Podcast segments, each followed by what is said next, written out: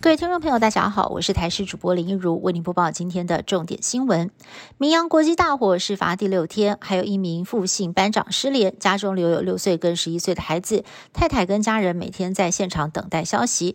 这场大火百人轻重伤，其中有名林姓消防队员，他的脸部、四肢严重烧烫伤，在医院治疗。而他的妻子发文深情喊话：虽然看见你的脸肿胀的像面包超人一样，但是还是好帅。林姓消防员更是忍痛比赞。展现了坚强的意志。另外一方面，名扬国际董事长刘安浩也现身殡仪馆，不过殉职的消防队员施宝祥的家属拒见。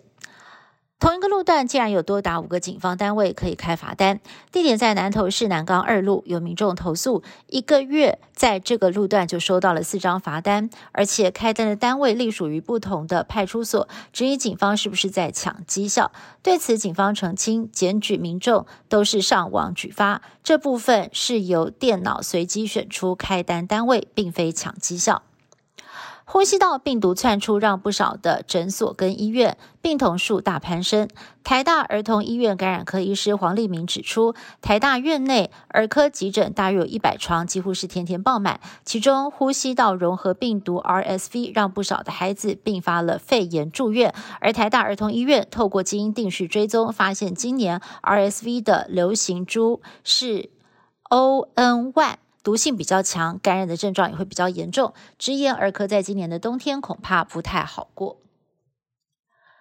彰化市蛋黄酥排队名店从二十七日起至中秋节一连三天开放门市贩售，九点开卖，门口早就大排长龙，队伍长达一公里，排了九个小时。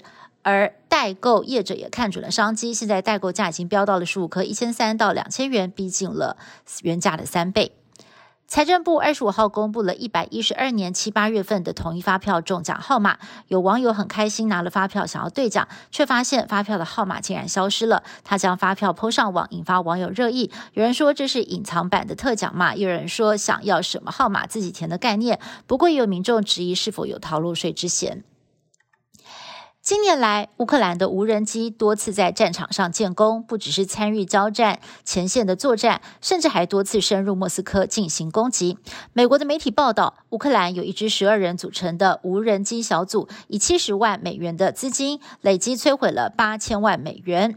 将近二十六亿台币的俄军军备，作战的 CP 值非常的高。乌克兰政府还打算要投入十亿美元，提升无人机的作战能力。更有 CNN 的记者跟着乌军挺进乌东前线，直击乌军所使用自制的吸血鬼无人机发动夜袭。